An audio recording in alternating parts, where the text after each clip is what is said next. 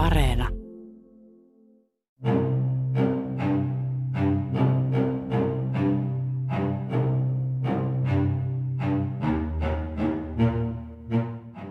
Omilleen jätettyinä ilman valtiota ja sen instituutioita eivät ihmiset valtavilla alueilla tuhansien kilometrien päässä toisistaan ikinä päätyisi puhumaan samanlaista kieltä. Viajar, viaggiare, to travel, voyager, viaggiare, safar. Ennen uuden ajan historiaa maat koostuivat yhteisöistä, jotka elivät suhteellisen erillään. Sellainen yhteisö kehittää väistämättä omanlaisensa kielen, koska erot puhujien sisäisissä kieliopeissa tuottavat usein hyvin erilaisia ulkoisia kieliä.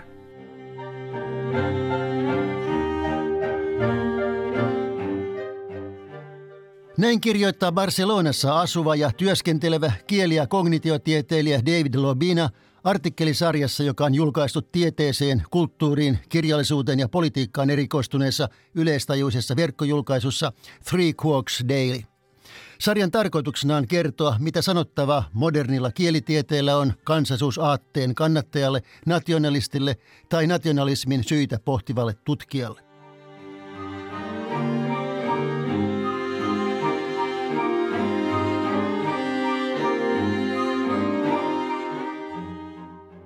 Edellä kuulussa sitaatissa huomio kiinnittyy jaotteluun, jota harvemmin käytetään kieltä ja kieliä koskevassa yleisessä keskustelussa, mutta johon ei sisälly mitään mystistä tai edes yllättävää.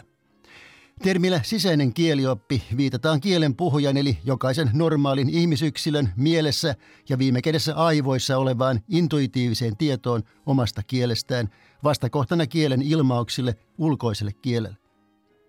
Jaottelun sisäiseen i-kieleen ja ulkoiseen e-kieleen teki kuuluisa kielitieteilijä Noam Chomsky selventääkseen yleistä terminologista sekaannusta näissä kysymyksissä. David Lobina kuvaa sisäisen kielen suhdetta ulkoiseen näin. Kun puhutaan vaikkapa englannin tai italian kielestä tai näiden kielten historiasta, kyseessä on puhetapa tai abstraktio. Käyttökelpoinen keino viitata siihen, mistä keskustellaan. Mutta objektiivisesti katsoen kielet ovat olemassa vain puhujiensa mielessä. C'era una volta un rockgraf e poi andava in Italia, ma poi quando luulava fortissimo, allora Lobina kysyy, voidaanko esimerkiksi kieltä, jolla Chaucer kirjoitti Canterburyn tarinansa, tai Dante jumalaisen näytelmänsä 1300-luvulla, pitää samana kielenä kuin nyky-englantia tai nyky-italiaa. Tähän ei voi antaa mitään objektiivista tai yksiselitteistä vastausta. Ulkoisesti tarkasteltuina Englanti ja Italia ovat epämääräisesti rajattuja historiallisia objekteja, eräänlaisia instituutioita, sellaisia kuin Britannian monarkia tai toisen maailmansodan jälkeinen Italian tasavalta, joita kumpaakin tarkastellaan ja tutkitaan historiallisesti. Ogni cosa al suo passaggio. Si avverte nei gesti, lo dicono gli sguardi. Ci siamo trovati impauriti e smarriti. Come i discepoli del Vangelo siamo stati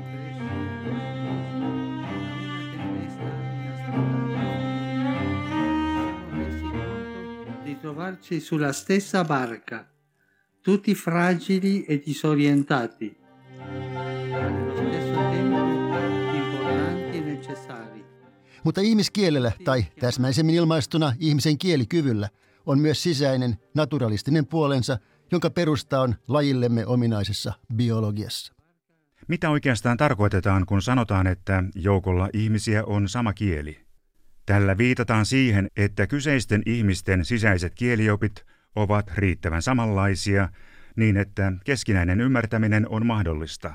Sisäinen kielioppi on pääosin tietoisuuden tuolla puolen oleva kokoelma sääntöjä ja periaatteita – niiden mukaan kielenkäyttäjä liittää kielen ilmauksia yhteen, alkaen yksinkertaisista elementeistä, sellaisista kuin äänteet, sanat ja viittomat, ja edelleen pidempiin ilmauksiin, joiden kompleksisuudella ei ole mitään ennalta annettua ylärajaa. خوبی که ساخته میشه بله در یه حد خیلی زیادی تطابق داره ولی چون اصولا ما در ایران واقعیت Toisin sanoen joukko ihmisiä puhuu samaa kieltä, jos heidän sisäiset kielioppinsa ovat riittävän samanlaisia. Riittävä samanlaisuus tarkoittaa sitä, että merkitys liittyy niissä ääneen tai viittomaan jokseenkin samanlaisen säännön. Kieli itse on systeemi, joka tekee mahdolliseksi järjestää ajatukset täsmällisiksi ja saattaa ne aisteen havaittavaan muotoon. Bunu icabında ikinci mertebe bile bazı şarkılarda görüyoruz.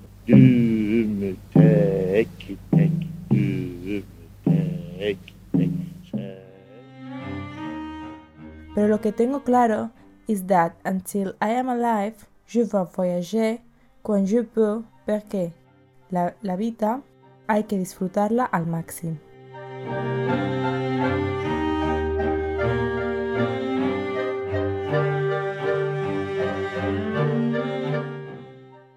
أنا لا أعرف متى but I will I will voyager autour du monde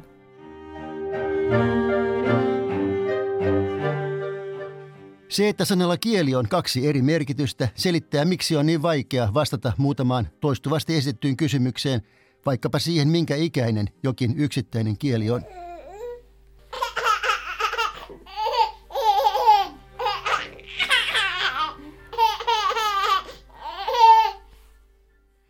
Kielet muuttuvat niin, että on hyvin mielivaltaista esimerkiksi sanoa, milloin Euroopan kansojen puhuma latina muuttui nykyisiksi romaanisiksi kieliksi. Lähes yhtä hankalaa on kysymys siitä, kuinka monta kieltä maailmassa puhutaan. Kielten lukumääräksi mainitaan usein noin kuusi ja puoli tuhatta. Tämän verran maailmassa siis olisi keskenään riittävän samanlaisia tapoja puhua tai viittoa. Täsmäistä vastausta tähänkään kysymykseen ei voi antaa, koska kielen erottaminen murteiksi kutsutuista puhetavaista on niin mielivaltaista. Kiistatonta sitä vastoin on, että erilaisten puhetapojen määrä supistuu koko ajan. Pieniä kieliä kuolee, kun niiden viimeiset puhujat poistuvat joukostamme.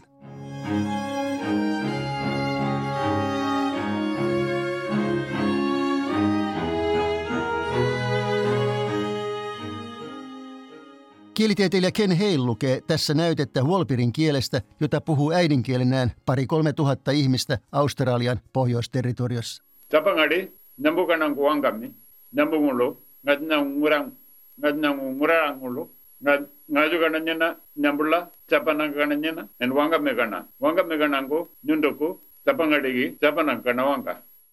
20 vuotta sitten kuolleen Heilin ja hänen oppilaidensa ansiosta Wolpirin rakennetta – Erityisesti sen poikkeuksisen vapaata sanajärjestystä on tutkittu varsin paljon.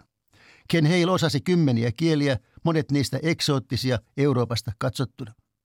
Tässä heilantaa näytteen toisesta hyvin tuntemastaan kielestä Nicaraguan Atlantinpuolisella rannikolla puhuttavasta miskitusta, jolle hän oli laatimassa sanakirjaa. Sikiski barajami alsturka. Jukumkan, sikiski witin plunkum riititaukan, Barayamirakaiwan, sikiskiba subkum istimahkayaban plit diras muni sipdiras munimahkawan yuabaluan yamiba diarakum rididaukan barapaiwan sikiskira plun piaya baraplun plun yan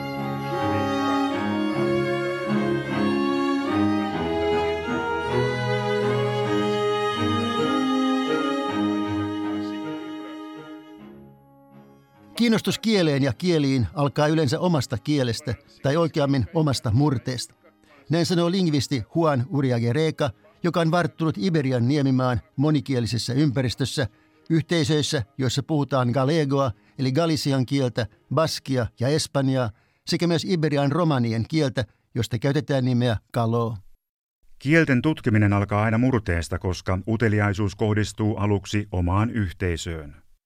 Näin tekivät myös sanskriittiä, hebreaa, kiinaa, kreikkaa, latinaa ja arabiaa tutkineet varhaiset grammaatikot. Vasta myöhemmin kieliä ryhdyttiin vertaamaan toisiinsa. Ainakin Iberiassa se tapahtui Toledon kääntäjäkoulussa 1200-luvulla, kun tietoa siirrettiin yhdestä muodosta toiseen.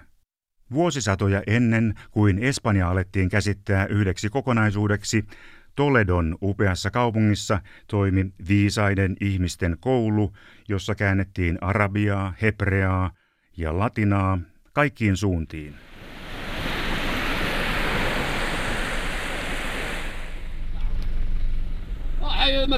المصيبة هاي المترق هاي ذو قاعدة تدخل يا والله العظيم الدنيا خاوية وما عندنا Monia kieliä puhuttiin myös ensimmäisen maailmansodan hajottamissa dynastisissa imperiumeissa ja ennen 1800-luvulla herännyttä nationalismia kieliyhteisöt elivät niissä suhteellisen hyvissä ja rauhanomaisissa väleissä keskenään. New Yorkissa asuva ja työskentelevä kirjoittaja Lauren Goldner, maailmankatsomukseltaan vasemmisto-marksisti, kuvaa turkkilaisen Osmanisuvun imperiumia näin.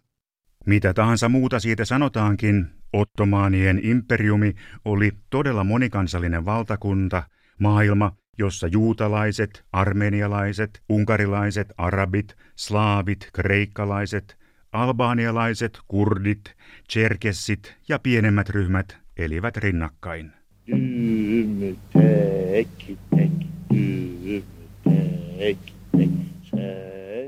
Hallitseviin turkilaisiin verrattuna he kaikki olivat toisen luokan kansalaisia, mutta nauttivat merkittävää paikallista autonomiaa, kunhan maksoivat veronsa ja täyttivät muut velvoitteensa valtiolle. Missään muualla tämä monikansallisuus ei ollut ilmeisempää ja menestyksellisempää kuin Salonikin kaupungissa, jonka Kreikka valtasi ottomaaneilta vuonna 1912. Sitä kautta enemmistöltään sosialistinen juutalainen työväenluokka sekä Eurooppaan suuntautuneet armenialaiset ja juutalaiset toivat koko valtakuntaan nykyaikaista taloudellista käytäntöä ja ideologioita. Loren Goldner viittaa historioitsija Mark Mazowerin Salonikista eli kreikkalaisittain Thessalonikista kirjoittamaan kirjaan Aaveiden kaupunki, joka kuvaa kiehtovasti tämän monikansaisen Kreikan Makedoniassa sijaitsevan kaupungin historiaa vuodesta 1430 vuoteen 1950. Tuohon mennessä Saloniki oli nationalismin aiheuttamien kauheuksien seurauksena menettänyt vuosisataisen kosmopoliittisen luonteensa – ja muuttunut kansallisuusaatetta heijastavaksi puhtaasti kreikkalaisiksi kaupungiksi.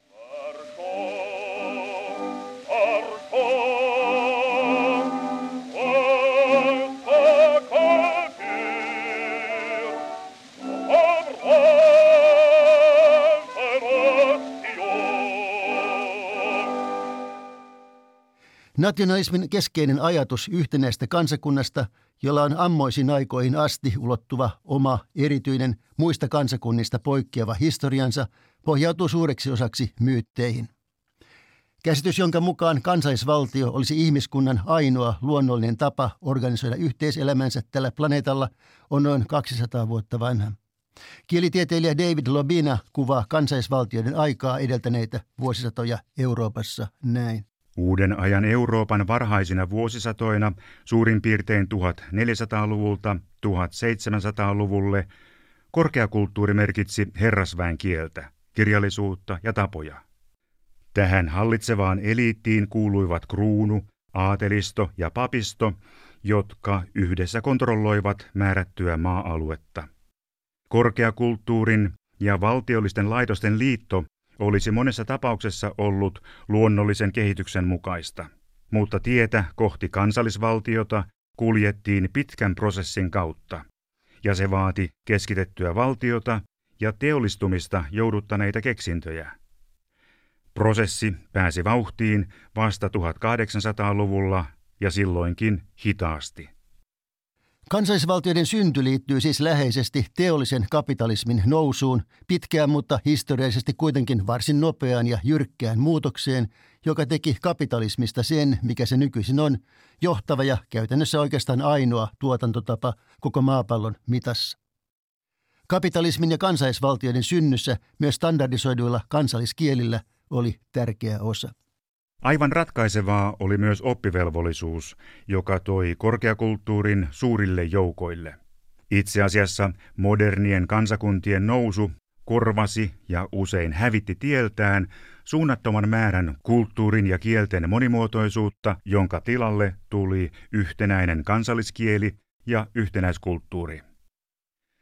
Tämä puoli kansallisvaltioiden synnyssä on usein jäänyt vähemmälle huomiolle. Kansallisuusaatteeseen sisältyy piirteitä, jotka joissakin yhteyksissä saattavat vaihtua traagisista tragikoomisiin.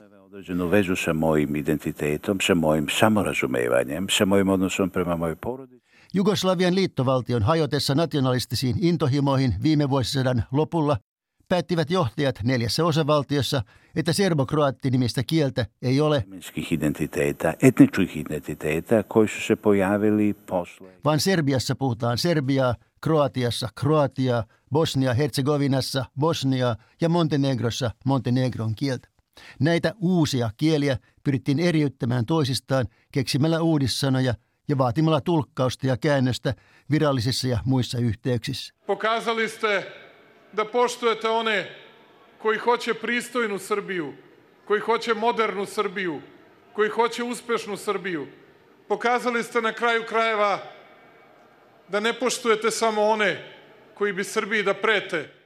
Muutama vuosi sitten yli 9000 ihmistä, kielitieteilijöitä entisen Jugoslavian alueelta ja muita allekirjoitti vetoomuksen, jossa tätä kielteistä, mutta samalla naurettavaa kielipolitiikkaa arvosteltiin. Ulkomaisista allekirjoitteista tunnetuin oli Noam Chomsky. Kielitieteilijä David Lobina kirjoittaa nationalismista näin. Olen nationalismia vastaan ja pidän kansallisten identiteettien ylistämistä haitallisena sekä yksilön itsemääräämisoikeudelle että hänen vapaalle sosiaaliselle kanssakäymiselleen. Erityisen haitallista nationalismi on siksi, että sitä propagoivat tahot saattavat usein vääristää oikeutettujen asioiden ajamista. Nationalismi yhdistetään usein sellaisiin perustaviin ihmisoikeuksiin, kuten itsemääräämiseen. Kun pienen nationalistisen liikkeen katsotaan joutuneen suuremman nationalismin sortamaksi, silloin on helppoa sympatisoida pienempää osapuolta ja unohtaa kaikki nationalismin taantumukselliset puolet. Niihin kuuluu yhden kielen ja kulttuurin määrääminen ihmisille ja heidän pakottamisensa vastakkainasetteluun muiden kansojen kanssa. Nationalismi merkitsee jo luonteensa mukaisesti sanelemista ylhäältä alas.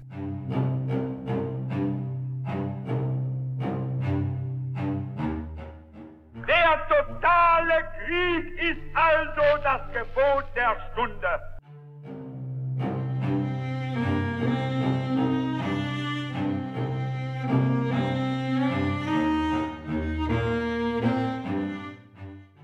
David Lobina päättää artikkelisarjansa nykyiseen kotimaansa Kataloniaan, jossa katalonialaisten itsenäisyyshankkeet ovat saaneet aikaan vakavan kriisin. Vastakkain ovat Katalonian aluehallinto ja Espanjan keskushallitus Madridissa. Manifestar-se serveix per reclamar una sèrie de drets que no et són reconeguts. És una bona manera de reivindicar doncs, qualsevol cosa sortir al carrer. Quina va ser la primera manifestació on van estar? Reclamàvem l'autonomia Syksyllä neljä vuotta sitten, kun Kataloniassa järjestettiin kansanäänestys itsenäisyydestä Madridin hallitusta uhmaten, Barcelonasta levisi maailmalle uutiskuvia, joissa keskushallituksen mellakkapoliisit pamputtavat äänestäjiä. Jotenkin kuvat toivat mieleen assosiaatiota Erdoganin Turkkiin, Putinin Venäjään tai Lukashenkan Valko-Venäjään. Pragnie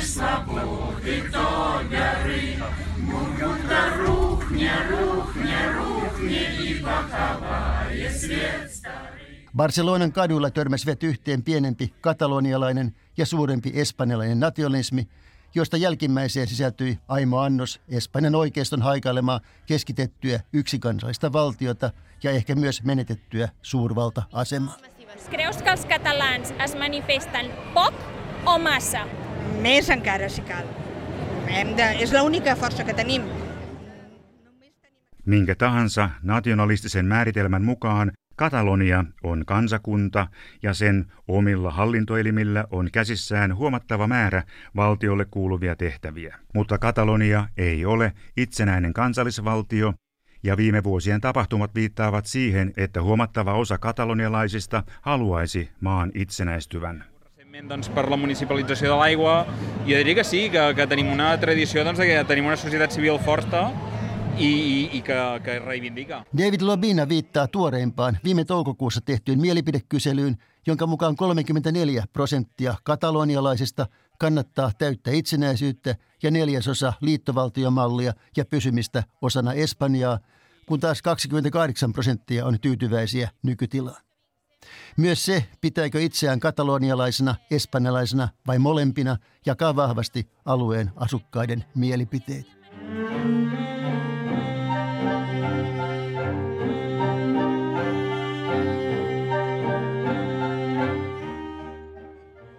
Kaikki nationalismit ovat poissulkevia, niin espanjalainen kuin katalonialainenkin. Mutta Kataloniassa kansallisuusaate törmää siihen tosiasiaan, että ihmisten lojaliteetit eivät kuitenkaan ole niin yksiselitteisiä kuin voisi luulla. Luultavasti missään muussa maassa ei ole niin paljon kaksikielisiä ihmisiä kuin Kataloniassa. Monet pitävät siellä itseään yhtä lailla katalaaneina kuin espanjalaisina. Exemple, com van començar a dir que l'escola catalana, doncs que si la doctrina, que tal, que qual, i dius, jo he viscut l'escola catalana, no,